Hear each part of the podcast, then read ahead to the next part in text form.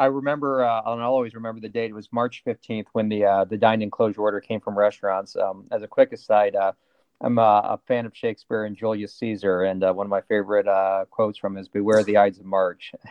and sure enough, uh, prophetically, uh, centuries later, it was uh, the Ides of March, March 15th, when uh, the governor shut us down for for dine-in. Um, I kind of saw on the business side um, that midweek um, things seemed to really be picking up steam. Um, we just, it, from a business point of view, for where we were at, revenue, um, guest count, all that sort of stuff um, it was starting to look dicey.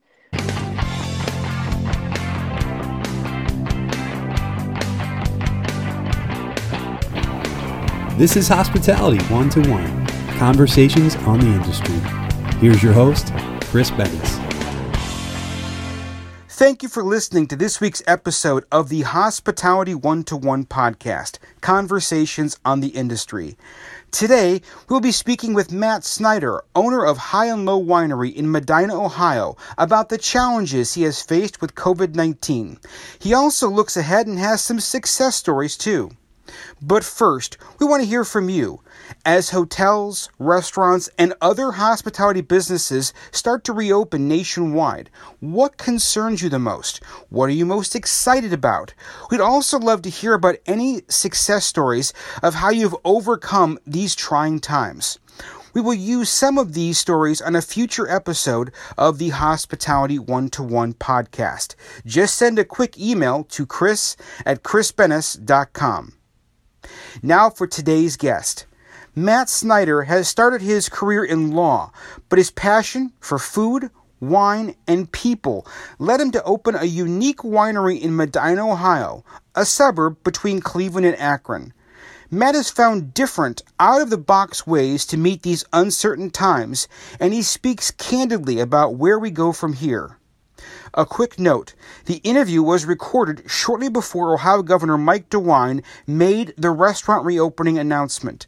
Since the recording, the governor has advised that outdoor dining can begin on May 15th and indoor seating can resume on May 21st.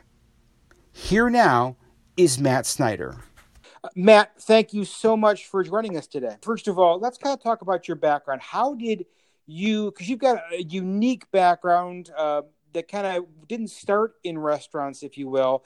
How did you, if you will, get involved in the restaurant industry overall?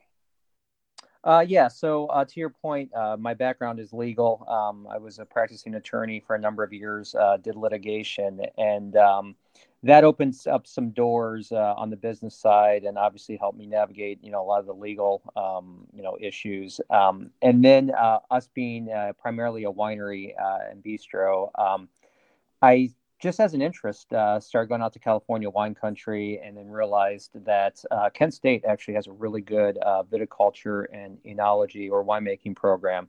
So just on the side started taking classes and um, we have uh, some family land that's been in, uh, I think I'm fourth generation now. So kind of taking the legal background, the interest in wine, winemaking, having the the kind of perfect location, if you will, it all kind of came together for us. Um, I think we opened back in 2015, so we're going on uh, gotcha. uh, five so years let's, now.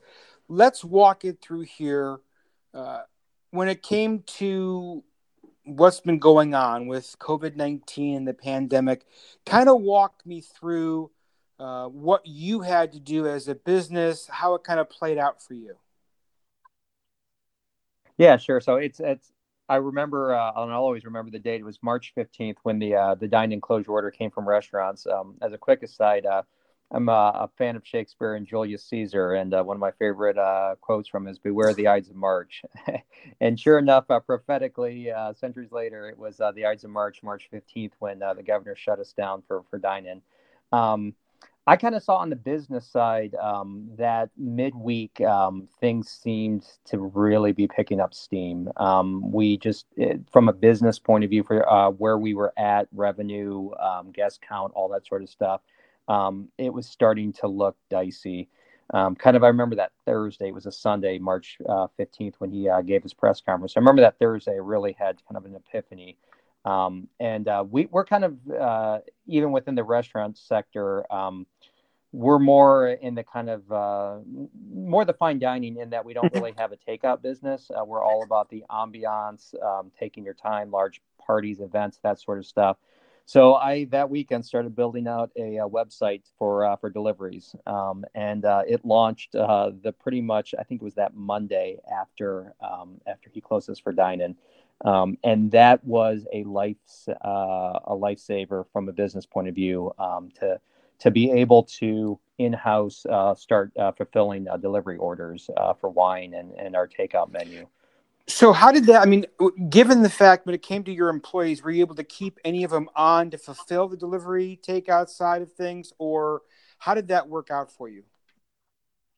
Yeah, so I, I happened to watch the press conference. It wasn't something that was part of my you know regular routine, um, and because uh, we we had no, at least I had no inside information that that he was going to close us then and there. I thought there would be notice, you know, that sort of stuff. So I happened to watch it um, watching it, um, he seemed to heavily imply to, to lay off employees. I mean, that was my read. Uh, he talked a lot about uh, the resources available to unemployed uh, employees, um, the website, all that sort of stuff. So, you know, I was an employee uh, of High and Low at the time. I, I laid uh, everyone off, myself included. Um, sent sent a uh, sent a gut wrenching email, and um, you know, just kind of took an assessment of the lay of the land uh, like I said, uh, we focused really heavily on deliveries, and then we were able to rehire back within a week or two. I don't remember the exact dates. We were able to re- start rehiring some of our core employees back, uh, managers as well as uh, some of our full time employees.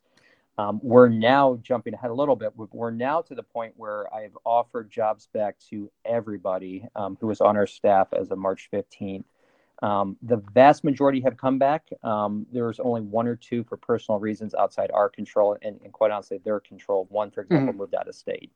Um, and we're actually in the process of hiring. I think I've hired another four or five employees uh, who are new to high and low. Um, so um, we, you know, we didn't sit down and uh, you know close our doors. Uh, we innovated uh, for the past going on six plus weeks now, and and that's positioned us in a way to to start hiring again. Um, so, like I said, we've you know, extended offers to everyone else uh, who was on our, our staff uh, as of March 15th, and then um, I've got you know active uh, jobs opening open right now. So I mean, that, you've kind of begin to set the table for my next question, which is looking past this. So you've managed to, through the delivery takeout model, you've been able to hold steady, if you will, with with employees.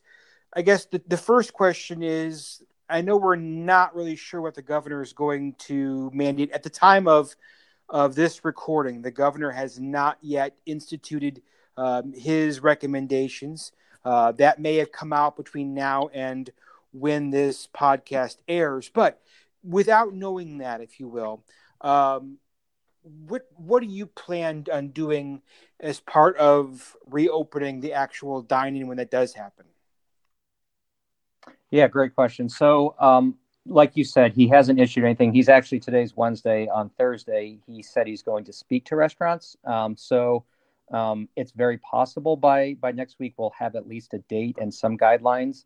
Um, we are going very cautiously. Um, we do not want to wind down these new revenue streams um, in light of anything he might say. so, we obviously talked about deliveries. We're going to continue doing those for the foreseeable future. And quite honestly, I mean that is a revenue stream that I envision, you know, running uh, forever. Just it, it, it works ultimately. Um, another area that has really uh, popped up for us that we haven't talked about yet are um, parking. We call them parking lot fun. Basically, it's a model where you stay in your vehicle. Um, we provide entertainment, uh, bands. Uh, we do bingo out in the parking lot. Um, we provide car side service. Um, we're wearing gloves, masks, all that sort of stuff you're staying in your vehicle um, we're staying out in the parking lot and that is bringing out a lot of people as a result um, and that we have no intention of, of winding down just yet um, because regardless of what the governor says or doesn't say um, you know he he's uh, to note whatever he says doesn't mean that the general public is going to follow so we, we want to be well positioned for whether he gives us limited occupancy 50% 25% that's something we need to work through and then regardless of what the occupancy requirements are um, where the general public will feel confident enough and when they will to come out. Um, so you know we don't know what what to expect, I guess. So rather than just saying, all right, we can open our, our dining room tasting room, um, you know, on June 1st, for example, um, we, we want to be cautious by continuing to, to put resources in these, these kind of proven revenue streams. Um, I'd also add that um, we're, we're well positioned ourselves because we have a large um, outdoor seating mm-hmm. area. Um, and you know, a lot of the medical articles coming out, opinions are, you know, it's just ultimately if you have to choose between being indoors or outdoors, just strictly from a safety point of view, just because of the fresh air, airflow, all that sort of stuff, outdoors are a lot safer. And because of the expansive deck and patio we have, um, I mean, we can space people as far as as as needed, and still, um, you know, welcome in, you know, the the demand that we hope is there ultimately. Now, you talked about these two innovative new revenue streams. First of which being again the delivery and the takeout, but also about the parking lot, which I think is quite unique. So play this out once you do have you know dining capabilities, whether it be in the actual restaurant itself or on the patio. Uh, do you plan on keeping any of these options as a foreseeable additional revenue stream, even once you're quote unquote back to normal? Yeah, absolutely. So I we're still kind of working through the details, but in my mind would almost have a host or a hostess out in our parking lot. So our, our goal is to kind of run the gamut of the general public's level of comfort. And so if you, if you don't yet feel comfortable um, leaving your house other than for the ultimate essentials, um, that's why we have the delivery component.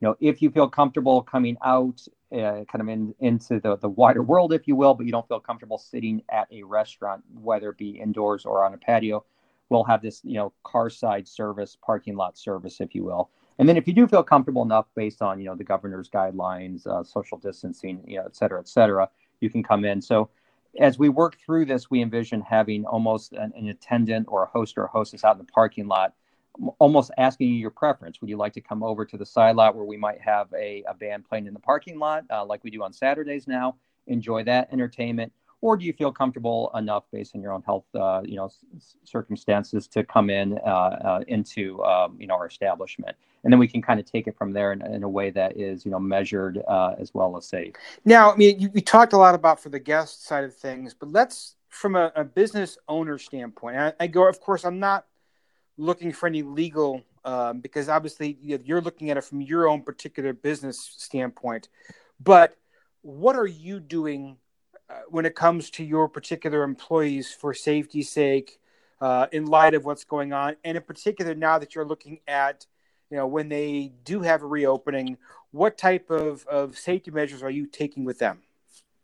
Yeah, yeah, that's a great question. So, um, you know, it starts with the CDC's website and then the guidance that comes from that. Um, and so, eh, the the fever obviously is the the the most I don't know important symptom or the one that is you know people are most aware of. Um, so it starts with um, asking employees to um, take their temperature before they come into uh, to work. We don't want to put anyone uh, in a position, them nor us, to uh, have someone come in to determine that they have a fever, because at that point they're already on premises. So it starts there. Um, it starts with the face masks. Um, it really does help that we're not allowing guests to come into our premises right now.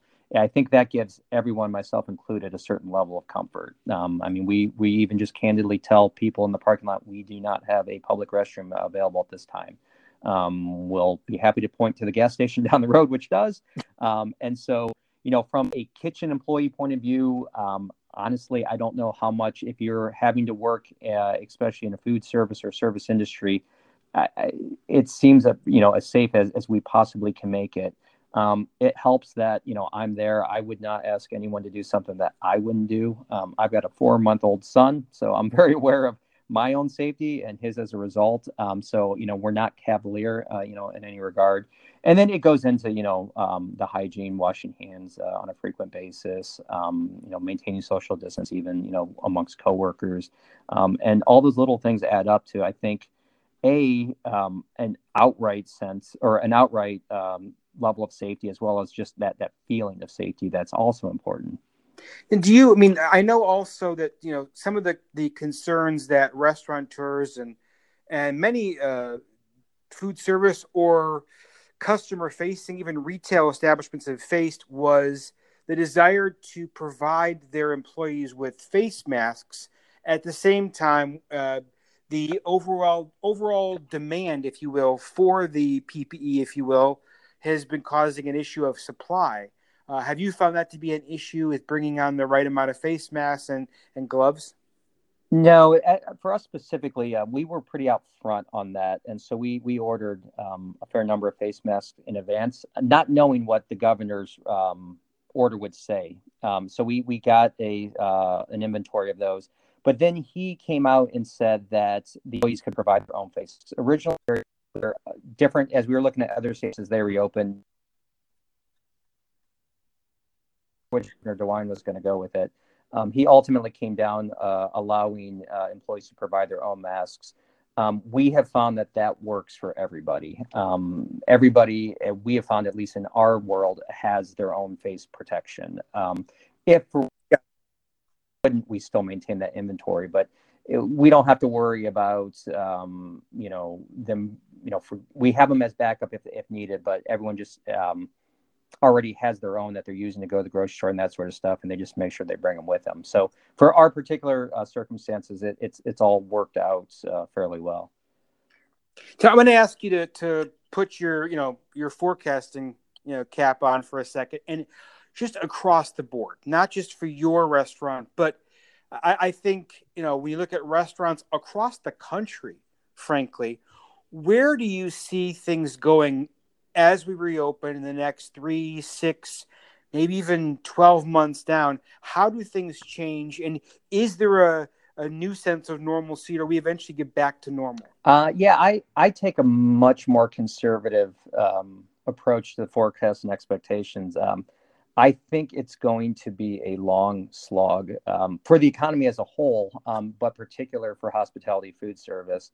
Um, there are so many economic headwinds. Um, I mean, you've got the potential for the virus to mutate, to, to, to spike, to, to whatever, uh, from, you know, politicians um, doing what they need to do to, you know, um, orders, uh, that sort of stuff, to the general public not feeling comfortable. Um, I think it's going to be a long process. Um, adding to that, you know, people haven't gone to restaurants for a while, have new habits formed uh, people enjoying perhaps staying at home more than they thought they would otherwise. Um, so I think anyone who thinks that once we kind of get the green light from the, you know, whatever um, government body, you know, be it the governor's office, um, I think they should to, pause that a little bit and and forecast out beyond that because we just don't know where the demand is going to be. Um, and so I'm looking at more in the, like you said, more nine to 12 months um, to get back to that point. And I guess the last question before I let you go would be talking to other restaurant, winery, even bar owners who are now looking ahead to whatever state they're in as a each state you know provides their reopening instructions and they get ready to once again reopen the doors what advice would you have for them as they begin to go through this process? Yeah run through hypotheticals and think think three or four steps ahead. Um, if then if that you know that sort of stuff. Um, you know uh, knock on wood we've, we've kind of been uh, one or two steps ahead of all this and you know that allowed delivery online sooner rather than later. It's allowed us to get gloves and, and face protection sooner rather than later. Um, and just look to other states that are moving faster even if you're not in that state to see what that model looks like. And because, you know, all these other governors are looking at each other too. And so um, don't look to the more conservative ones, look to the ones that are moving quicker. That doesn't mean that that's necessarily the right or the wrong answer. And your state might be moving at a different pace, but it at least gives you a sense of what to expect and the challenges that those entities within that kind of faster moving jurisdiction are facing. And so read the news, check the CDC website, you know, watch your uh, governor's uh, press conferences as much as possible. Um, I watch them yourself versus, if possible, versus uh, try to read a news report afterward because, you know, unfortunately, the way the, the media might report something might be very different from what's actually said. Very wise statements, man. Very wise. If people want to get a hold of you, what's the best? Um, the uh, the best way to reach me is I monitor it as well as if I don't have a chance to look at it, um, other uh, managers do. It would be um, info i n f o at highandlowwinery.com. That's all spelled out H I G H A N D L O W, then another W W I N E R Y, highandlowwinery.com. Wonderful, Matt. It was great talking to you invaluable information. I think it's something that both uh, you know those who are restaurant employees, managers, owners, and those throughout the uh, industry can take advantage yes, of. Thank you so Chris. much. Always a pleasure. Thanks for listening to the Hospitality One to One podcast. Be sure to tune in next week for more stories and conversations with the best in the hospitality industry.